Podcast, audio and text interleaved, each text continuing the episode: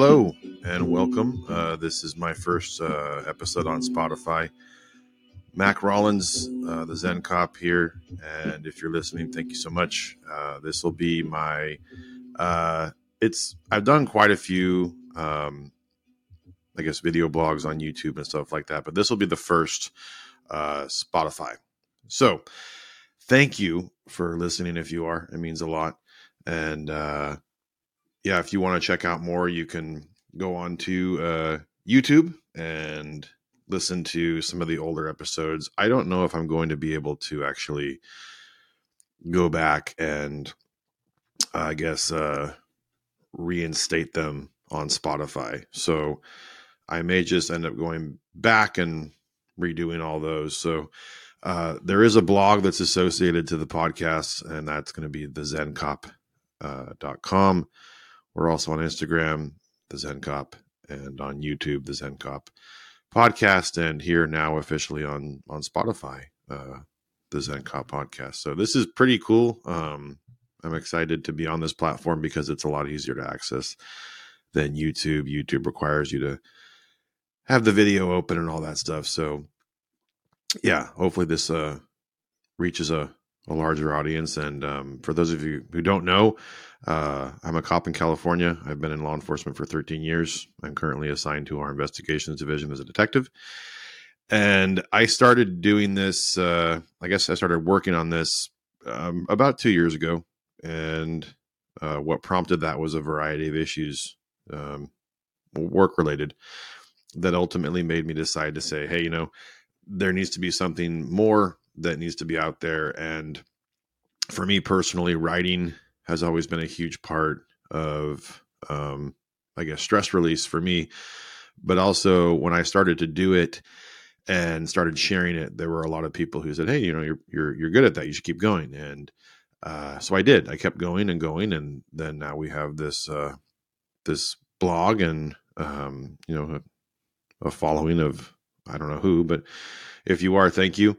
Um, this is all stuff that I, I, do for free. I don't make money on any of this. It's all on on my time and when I have time. So if the content is uh, semi inconsistent, inconsistent, it's because it's uh, it's it's quite literally when I have time to do it, and I enjoy doing it. But sometimes family, work, uh, all that stuff gets in the way. So what I am going to do, though, I'm going to go back to the initial post. So this was the first post that I ever really did that was on the blog and then my posts on the blog generally for the most part will will uh you know coincide with what i have on on the podcast or the video blog on youtube. So i would kind of just use those two different templates and kind of blend them together. Um the blog is is is fun and it's neat but if you're like me you don't have a lot of time to read.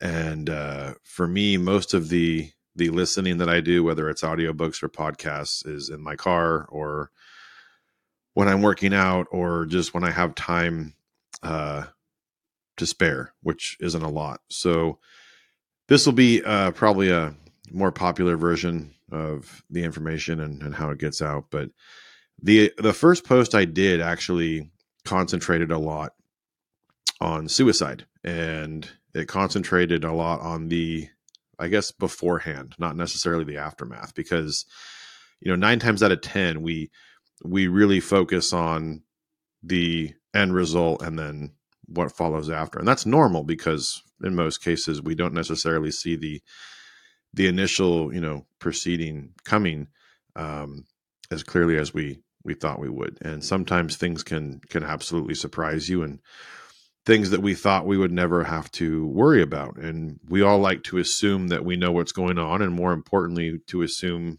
we know what's going on with those around us and those who are close to us. And for most of the people that we care about, we assume they're okay because they're in our our circle, right? They're part of our our tribe, and as a result of that that very strong relationship, sometimes our ability to assume completely overshadows our ability to inquire.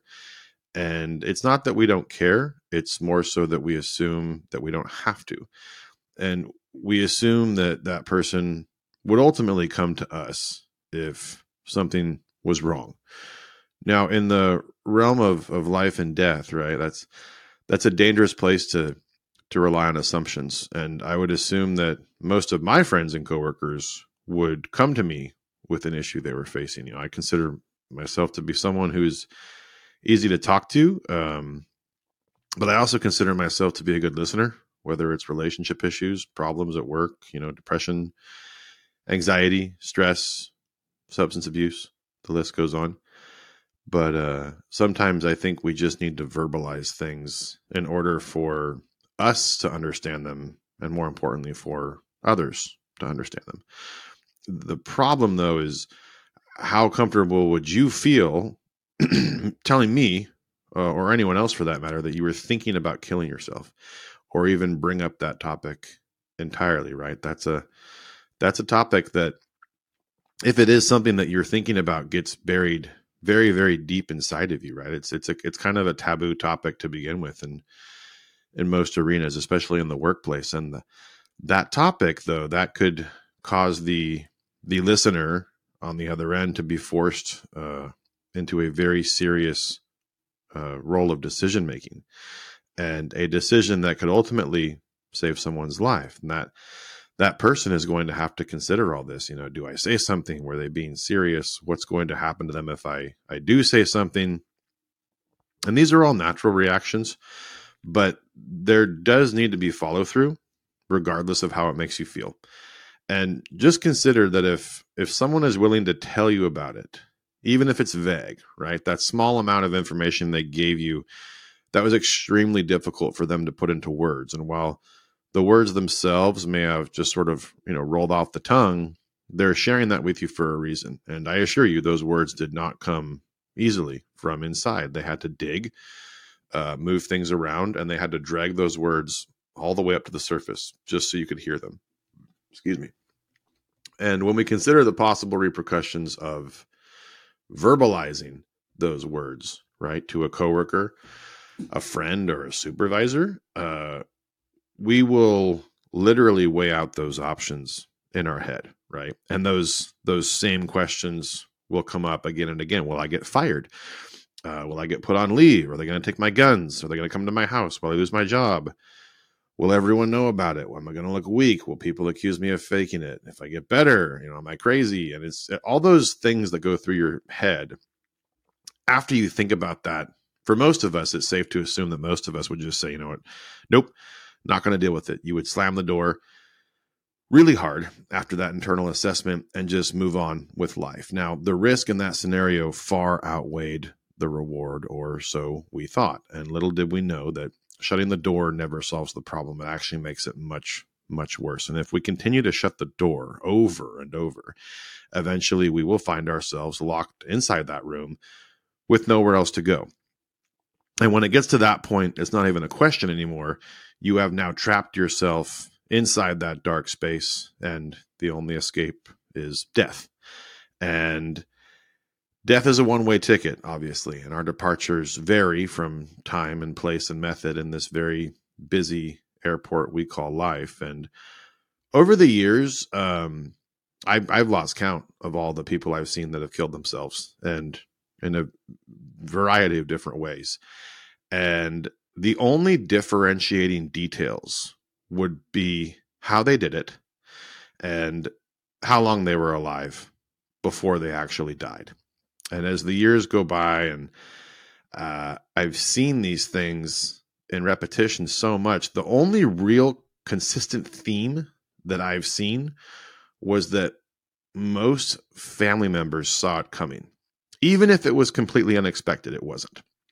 And exclusively in almost every single one of those scenarios, I heard the same three words over and over again from family and friends. And those three words were, I should have and a lot of people you know when we we think about the signals or the signs that we see they don't necessarily make sense right? And we tend to associate suicide with um you know the holidays and and you know times that will be uh, relevant to you know social interaction. And that that's that's absolutely accurate. And it is statistically accurate that most suicides or suicide attempts do occur shortly before the holidays right?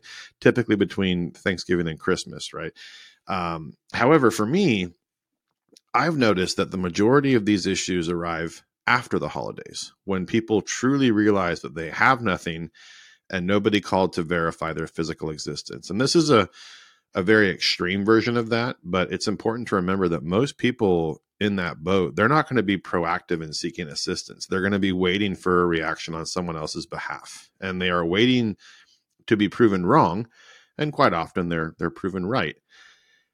And that's kind of if we consider the the door and the the dark room, they're they're pretty deep inside there with nowhere else to go. But if someone is willing to start talking about it you know, just consider that as the door cracking open for a little bit. And you're only going to have a small window to stick your hand in there and help. And as a nation, um, we're at an all time high for suicides and suicide attempts. Uh, and they're not limited to a specific group, right? It's across the board. The numbers are through the roof. Um, in particular, numbers are skyrocketing for um, veterans, law enforcement, and I guess first responders overall. And in that regard, statistically, we might be looking at the highest suicide rate in history of this nation for that career field, specifically law enforcement. Why the spike and why now? Um, many of us can relate to the the totality that 2020 gave to all of us. It was hard for everyone. Um, a lot of people suffered mentally, and if you consider that that door and the things that you keep inside that room, that part of your brain where you you sort of stash all that trauma and suffering if that room is already packed well where do you put the the new stuff right? Do we let it manifest into our our day-to-day activities? Does it come out as anger? Um, do we process it with physical emotion or do we simply just shove it inside that room and shut the door again? And then when it come, uh, comes time to address it can we even process the clutter, right? Or do we simply just decide that death is just an easier alternative than having to go through all of these different things piece by piece, page by page? The work that you're going to have to put into that to get out of that dark room is going to be so hard. And we watch coworkers all the time shut the door. I see it every day. It doesn't mean that they're on the brink of suicide. It does mean that there's going to be a problem eventually, and we do nothing about it going back to the concept of assumption, uh, we would much rather assume than confront. It's human nature to take that easy way out and simply just not talk about it. But that's the problem. There is no easy way to talk about it. It's a, it's a, it's not a conversation any of us want to have, and it can make us very uncomfortable. Even if you're well versed in that area to begin with because of the job, it's still we are again forced to weigh out the options in our head. Am I going to make that person mad? What if I'm wrong and they get offended? Are they going to call me a rat if I tell a supervisor? Should I ignore it? Um, but just consider this the actual conversation, regardless of what is said, regardless of how long or short that conversation is, could make or break someone's ability to move forward. And if you're an outgoing person who is willing to put forth the effort and the energy to check in on people, I promise you, sooner or later, you are going to save someone's life and you won't even know it. If you're not an outgoing person and you simply can't do it, find the outgoing person in your group and let them know. I assure you, they will be glad that you did and they will be happy to do it. Uh, it should never be an issue of, of can or cannot in the realm of, of day to day interaction. Make it a habitual point to talk to people in your group, to say hello, to have lunch. If you're sending an email and you don't need the paper trail, leave your desk and go find that person. Say please and thank you. Ask people how they're doing and mean it. Uh, don't neglect the lost art of physical touch. COVID kind of killed that, but let's get back to handshakes, a pat on the back, a high five, a hug. Uh, all of those things can can mean something huge. And you know, if if if we're still in that weird or you know area where we're not really sure how to approach that person, just just take your time, right? Uh, go slow and see what happens. And it's not hard to text, but phone calls are even better. I encourage everyone to to find the time to do that. There's a handful of people that still call me on the phone. Takes me back to the the 90s and early 2000s where we still called to talk. There was this this verbal exchange and sometimes it would last for hours and it was just so different than getting a a ding and then reading something, right? We're all linear creatures of habit and and despite many differences we we may have we are all the same. So i guess if there was a, a, a point to all this it would be to check in on your people check in on yourself. If you're someone that can be relied on for just about anything make sure the people around you know it. They probably already do um but sometimes you might have to go out of your way to reintroduce that right? And if you have that knack for it just just go with it I would much rather someone be sort of put off by a question and they later go, okay, that was kind of weird, but I guess, you know, thanks for asking versus nothing at all. Um, and if you yourself think you might need help for any reason, make sure those around you know it as well. Most of the things that we think we we can't talk about, um, had we simply just talked about them early on, uh, they would more likely be a non-issue today. And in the arena of suicide, right? Uh, change and redirection, it will only come if we allow it. And if we consider the mission at hand, uh, the bottom line is we can control it if we simply get ahead of it. Guys, thank you so much for listening. I'm so excited to be on Spotify. Uh, I will be going back and probably picking some of the more favorite video blogs or the ones that you guys seem to enjoy, and I'll probably redo them and put them on this platform. Uh, very excited. Um, again, Mac Rollins, thank you for listening. You can find us on Instagram at the Zen Cop. If you want to read the blog, uh, www.thezencop.com and YouTube, the Zen Cop podcast, and of course here on Spotify if you're listening. Thank you so much, guys, and we'll see you next time.